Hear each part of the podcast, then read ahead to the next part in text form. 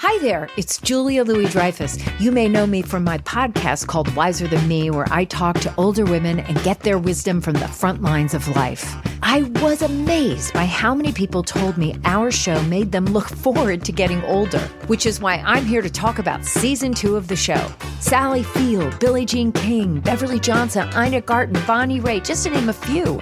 All hail old women. Wiser Than Me season two is out now from Lemonada Media. It's Merriam Webster's Word of the Day for November 1st. Today's word is apodictic, spelled A P O D I C T I C.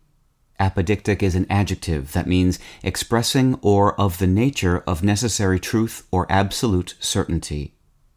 Here's the word used in a sentence from the Times Literary Supplement by George Steiner on the humbler level of recorded evidence, what is one to make of a thinker scholar who ruled with apodictic magisterial certainty that Shakespeare's tragedies are second class with the exception of Lear? Apodictic is a word for those who are confident about that of which they speak. It's a handy word that can describe a conclusive concept, a conclusive person, or even that conclusive person's conclusive remarks.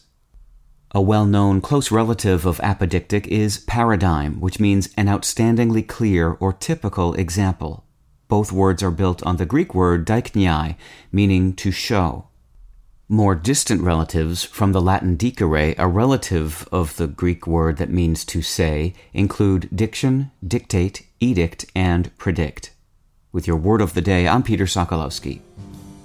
Visit merriam-webster.com today for definitions, wordplay, and trending word lookups.